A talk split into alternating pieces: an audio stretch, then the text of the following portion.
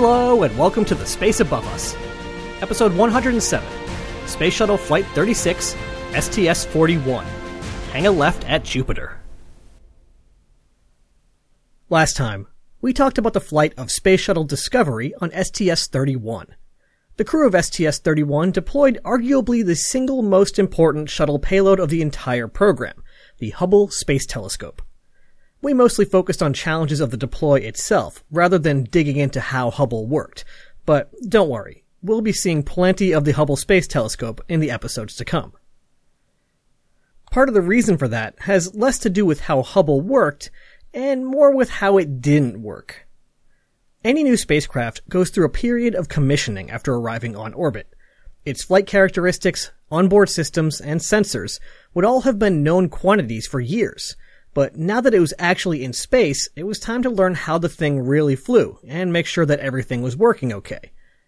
In the case of science instruments like the Hubble, they also need to go through a calibration period. Since Hubble is a telescope, that meant taking pictures and making fine adjustments to the position of the large mirror, getting everything into focus. The thing was, they just couldn't quite get it to go. The optics folks looking at the data would have seen what sure looked a whole lot like classic spherical aberration, indicating an incorrectly shaped mirror. But that can't be right. Hubble's mirror had been carefully polished for years, conforming to exact specifications. But did it? We're going to save all the nitty gritty details for a future episode, but the fact was that the Hubble Space Telescope, NASA's multi billion dollar crown jewel, had blurry vision. This was devastating news to those who had worked on Hubble and the long list of scientists lining up to use its data. All was not completely lost, however. Hubble could not take clear pictures, but it was still above the atmosphere, allowing it to perform spectroscopy of ultraviolet light sources, something impossible on the ground. By breaking down the UV light, all sorts of valuable and interesting data could be gleaned from the ailing telescope. And this wasn't some consolation prize. It was real science that had been planned all along. Hubble schedulers simply moved more spectroscopy observations forward and moved planned imagery later. But that didn't stop Hubble's issues from becoming a public relations fiasco. A telescope that can't take pictures? What was NASA even doing over there? Not helping with NASA's PR woes was a series of technical problems out at the shuttle launch pad that summer. The next flight after Hubble, STS-35, was supposed to launch in late May, but after an impossible to track down gaseous hydrogen leak in the aft compartment, it had to be rolled back to the VAB on June 15th. With Columbia back in the shop, attention turned to Atlantis for STS-38. But just two days after the Hubble announcement, on June 29th, a hydrogen test on Atlantis resulted in a similar leak. After spending July trying to fix the leaky spacecraft, Atlantis too was rolled back to the VAB on August 9th. After two rollbacks, Discovery was back on the docket, this time for STS-41. With a busted telescope and a summer of hydrogen leaks, could STS-41 end the streak of bad news and nail a narrow launch window in October? The launch window was tight, only open from October 5th to October 23rd because of a noteworthy payload making the ride uphill in Discovery's payload bay, Ulysses, the last interplanetary probe to be deployed by the space shuttle. Originally called the International Solar Polar Mission, which I think has a nice ring to it, the mission was later renamed Ulysses after the adventuring hero of Homer's Odyssey. And oh, what an adventure it would have. This joint venture between NASA and the European Space Agency would be going where no spacecraft had gone before, exploring the region above and below the sun. But wait, above and below? We're going to space. There's no up and down in space. This is true, but it also means that we can define our own up and down. When we measure where stuff is in the solar system, one of the points of reference we use is the plane traced out as the Earth makes its way around the Sun, called the plane of the ecliptic. So when I say above and below, what I really mean is above and below the plane of the ecliptic. What made Ulysses unique was that it would be studying the sun from far below and far above the plane of the ecliptic, where no other spacecraft had ever been. Spacecraft tend to stay near the plane of the ecliptic since that's where all the interesting stuff like planets are, and because it takes a ton of energy to tilt an orbit relative to the plane. It's the same reason why it's hard to take a spacecraft in an equatorial orbit and tilt it into a polar orbit. Inclination changes are just expensive. But with a cleverly planned trajectory passing close to Jupiter, it was possible to twist Ulysses' orbit and place it nearly perpendicular to the planets. This would allow the spacecraft to study the polar regions of the sun. Is the environment different there? Does the solar wind change? Are there fewer or more charged particles? A suite of instruments and antennae would find out. Ulysses was originally supposed to launch in 1983 using a shuttle Centaur upper stage. Delays eventually pushed it into 1986, and after the Challenger accident, it had to be reworked with a new upper stage. We'll talk about that a little later. If Discovery couldn't get off the pad in its 18 day launch window, Ulysses would have to wait another 13 months for the next launch opportunity. And after seven extra years of waiting, I'm sure the folks working on the project were eager to get things underway. As were the five people we'll be talking about next. Commanding the flight is someone we saw not too long ago, Dick Richards.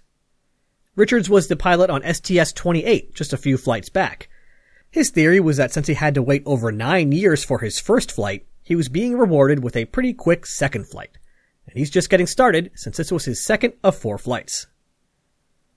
Joining Richards up front was our pilot and future director of the Kennedy Space Center, Bob Cabana. Robert Cabana was born in Minneapolis, Minnesota, and also mysteriously has his birthday missing from his official biography. He attended the U.S. Naval Academy, picking up a degree in mathematics before heading down to flight training in Florida. He spent a while flying A-6 intruders around, was a project officer for the X-29, and was a test pilot focusing on ordnance separation testing for the A-6 and A-4. Cabana was especially excited to be flying with Dick Richards as his commander, since pilots learn a lot from their commander, and Richards learned from Brewster Shaw, who learned from the one and only John Young.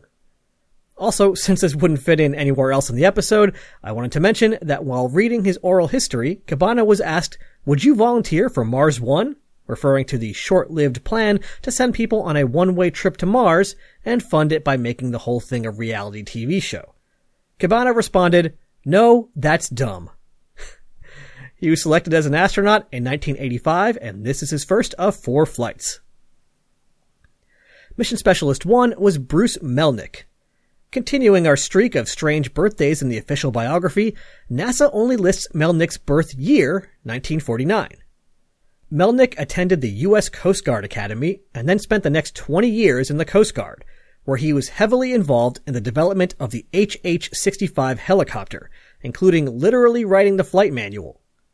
He was the astronaut office's representative during the assembly and checkout of Space Shuttle Endeavour, who we'll be meeting a little bit down the road. This was his first of two flights. Sitting in the center of the flight deck was Mission Specialist 2, Bill Shepard. We know Shepard from his flight on STS-27 aboard Atlantis, which landed with significant damage after being straked by debris from an SRB nose cap. This is Shepard's second of four flights. And last but not least, Tom Akers. Thomas Akers isn't scared to share his birthday and was born on May 20th, 1951 in St. Louis, Missouri. He earned a bachelor's and a master's degree in applied mathematics, serving as a national park ranger during part of his time in school. Moving on from park ranger, he became a high school principal for four years before joining the Air Force and working as an air-to-air missile data analyst. So his career is pretty interesting. He was flying the F-4, F-15, and T-38 when he was selected as an astronaut in 1987. This is his first of four flights. It's interesting to note that this is a pretty green crew. Out of five crew members, they only had two space flights under their collective belts at the start of the mission. In an oral history interview, Bob Cabana bemoaned how tough it is to be a new astronaut. You're introduced as an astronaut, and people immediately ask you if you've been to space. Well, no, not yet. Oh. Once you have been to space, they ask how many times. You say just once. Oh. Then once you've flown a few times, they ask if you've been to the moon. Nope. Oh. Just no winning with some people. Commander Richards commented that he felt an important part of his role as commander was teaching the newbies the little things about spaceflight that you might not figure out on your own or find in the training manuals. For instance, most of the training is not done in the cumbersome pressure suits actually worn on the shuttle. So he would encourage Cabana to practice hitting switches without turning his head very much, even using small mirrors to help spot hard to reach switches. I wonder if that tip came to us down the commander lineage from John Young or I guess taking it one step further from Young's commanders, Tom Stafford and Gus Grissom. When October 6, 1990 rolled around, the Kennedy Space Center had not seen a shuttle launch since April 24th. It had been too long. The weather report looked slightly iffy, but everything else was good to go. Discovery had already been checked for hydrogen leaks and had come through with no problems. Pilot Bob Cabana recounts that he was nervous at the prospect of getting space sick on the flight, so he stuck to coffee and an English muffin for breakfast. Mission specialist Bruce Melnick, on the other hand, had steak, eggs, home fries, and hot sauce. Commander Richards commented that Melnick seemed to be going for both color and distance. Luckily for everyone involved, Melnick was not added to the list of those susceptible to space adaptation syndrome. After suiting up, the crew boarded the Astrovan for the short ride to the launch pad. As is tradition, the head of the astronaut office joined them for the ride, in this case, it was LDEF Retrieval Mission Commander Dan Brandenstein. During the drive, Richards prompted Brandenstein, Aren't you going to lead us in the astronaut's prayer? Brandenstein says, Oh, yes, yes, I'm sorry. Everybody take a knee. So they all took a knee and lowered their heads, and Brandenstein takes a moment and says, Lord help you if you screw this up. Gotta keep the crew loose. As the crew tried to get comfortable resting on their backs in the spacecraft, the countdown continued smoothly. The liftoff time came and went, with intermittent rain to the north holding them at the pad for a few extra minutes. Once the rain drifted away, there was just one more problem. At T minus 31 seconds, the system responsible for maintaining a stable environment in the payload bay began to act up. To protect the sensitive electronics aboard Ulysses, and probably something to do with the radioisotope thermoelectric generator, the payload bay was flooded with nitrogen gas. But the system that did this was going on the fritz. Ground controllers began to scramble in an attempt to fix the problem. Instead, the launch director pointed out that in 31 seconds, there would no longer be a need to purge the payload bay. Can they last that long? Oh, right. Good to go. On October 6, 1990 at 7:47 a.m., after a delay of a little over 10 minutes, Discovery lifted off for the 11th time. OV-103 had to put in some work, since when it arrived in orbit, it had delivered the heaviest payload of the shuttle program to date, at 49,969 pounds. However, I would be remiss if I didn't point out that STS-51L's payload topped the scale at over 52,000 pounds but I think it's understandable that the STS-41 crew didn't count that towards their record. As the main engine shut down, Commander Richards called out, Welcome to space! The external tank was jettisoned and Discovery fired its primary attitude control thrusters to scoot away. The 800 pound thrusters were so loud and caused the orbiter structure to shake so much that mission specialist Tom Akers, down on the middeck with no window, thought they had crashed back into the tank. Once everyone had a moment to acclimate to their new disorienting environment, it was time to get to work and start on the deploy sequence. Rather than a shuttle Centaur, Ulysses would be following Magellan and Galileo and riding an inertial upper stage. However, it needed even more power than that. So on top of the IUS was a PAM-S kick stage. The PAM-S seems to be pretty much like a PAM-D that we're familiar with, but a different model. Ulysses was going to be moving fast once all of its stages fired so fast that it would cross the orbit of the moon in only eight hours. As Tom Akers prepares for the deploy, let's take a peek out of the payload bay windows and see what we can see. Perched atop its pile of upper stages was the Ulysses spacecraft. Like many spacecraft, Ulysses essentially looked like a big gold foil wrapped box with some weird stuff sticking out of it. In this case, the box was about 10 and a half feet long, 11 feet wide, and 7 feet tall. On top was a large high gain antenna measuring 5.5 feet across. That's about 3.3 meters on a side and 1.6 meter antenna. Sticking out of the side of the spacecraft was a radioisotope thermoelectric generator, an RTG. This again is basically just a tube full of magic hot rocks. I mean, sophisticated radioactive fuel pellets. Since Ulysses would be flying out past Jupiter and spending the rest of its life a few hundred million miles from the sun, it couldn't get by with solar panels. Instead, it used the heat from the RTG to generate electricity. I guess with all the thrust coming out of the upper stages and with the heavy RTG sticking out of the side, it needed a little extra support.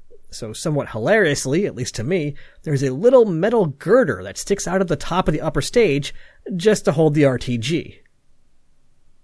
Ah, well, it looks like while we were admiring Ulysses, Tom Akers finished his preparations. IUS cradle tilted up, com checks run, deploy window coming up, and three, two, one, off it goes. Six hours, one minute, and 42 seconds into the flight, Ulysses was on its way to Jupiter. 38,604 pounds drifted out of the payload bay, all to get the 807 pound spacecraft moving very, very fast. Ulysses may have passed the moon in eight hours, but it had to wait a bit longer to reach Jupiter, not swinging by the gas giant until February of 1992. By carefully angling its approach, the Ulysses ground team ensured that Jupiter would hurl the spacecraft quote unquote down as it passed. A couple of years later, in May of 1994, Ulysses began its first four month observation of a polar region of the Sun, peering at the Sun's south pole from around 300 million kilometers away. In February of 1995, it crossed the plane of the ecliptic, and soon after that started a four-month observation of the North Pole. The original mission was only through the end of September of 1995, but since the spacecraft and hardware were still healthy, the mission continued on. It wasn't until June of 2009 that Ulysses finally shut down after numerous passes above and below the sun.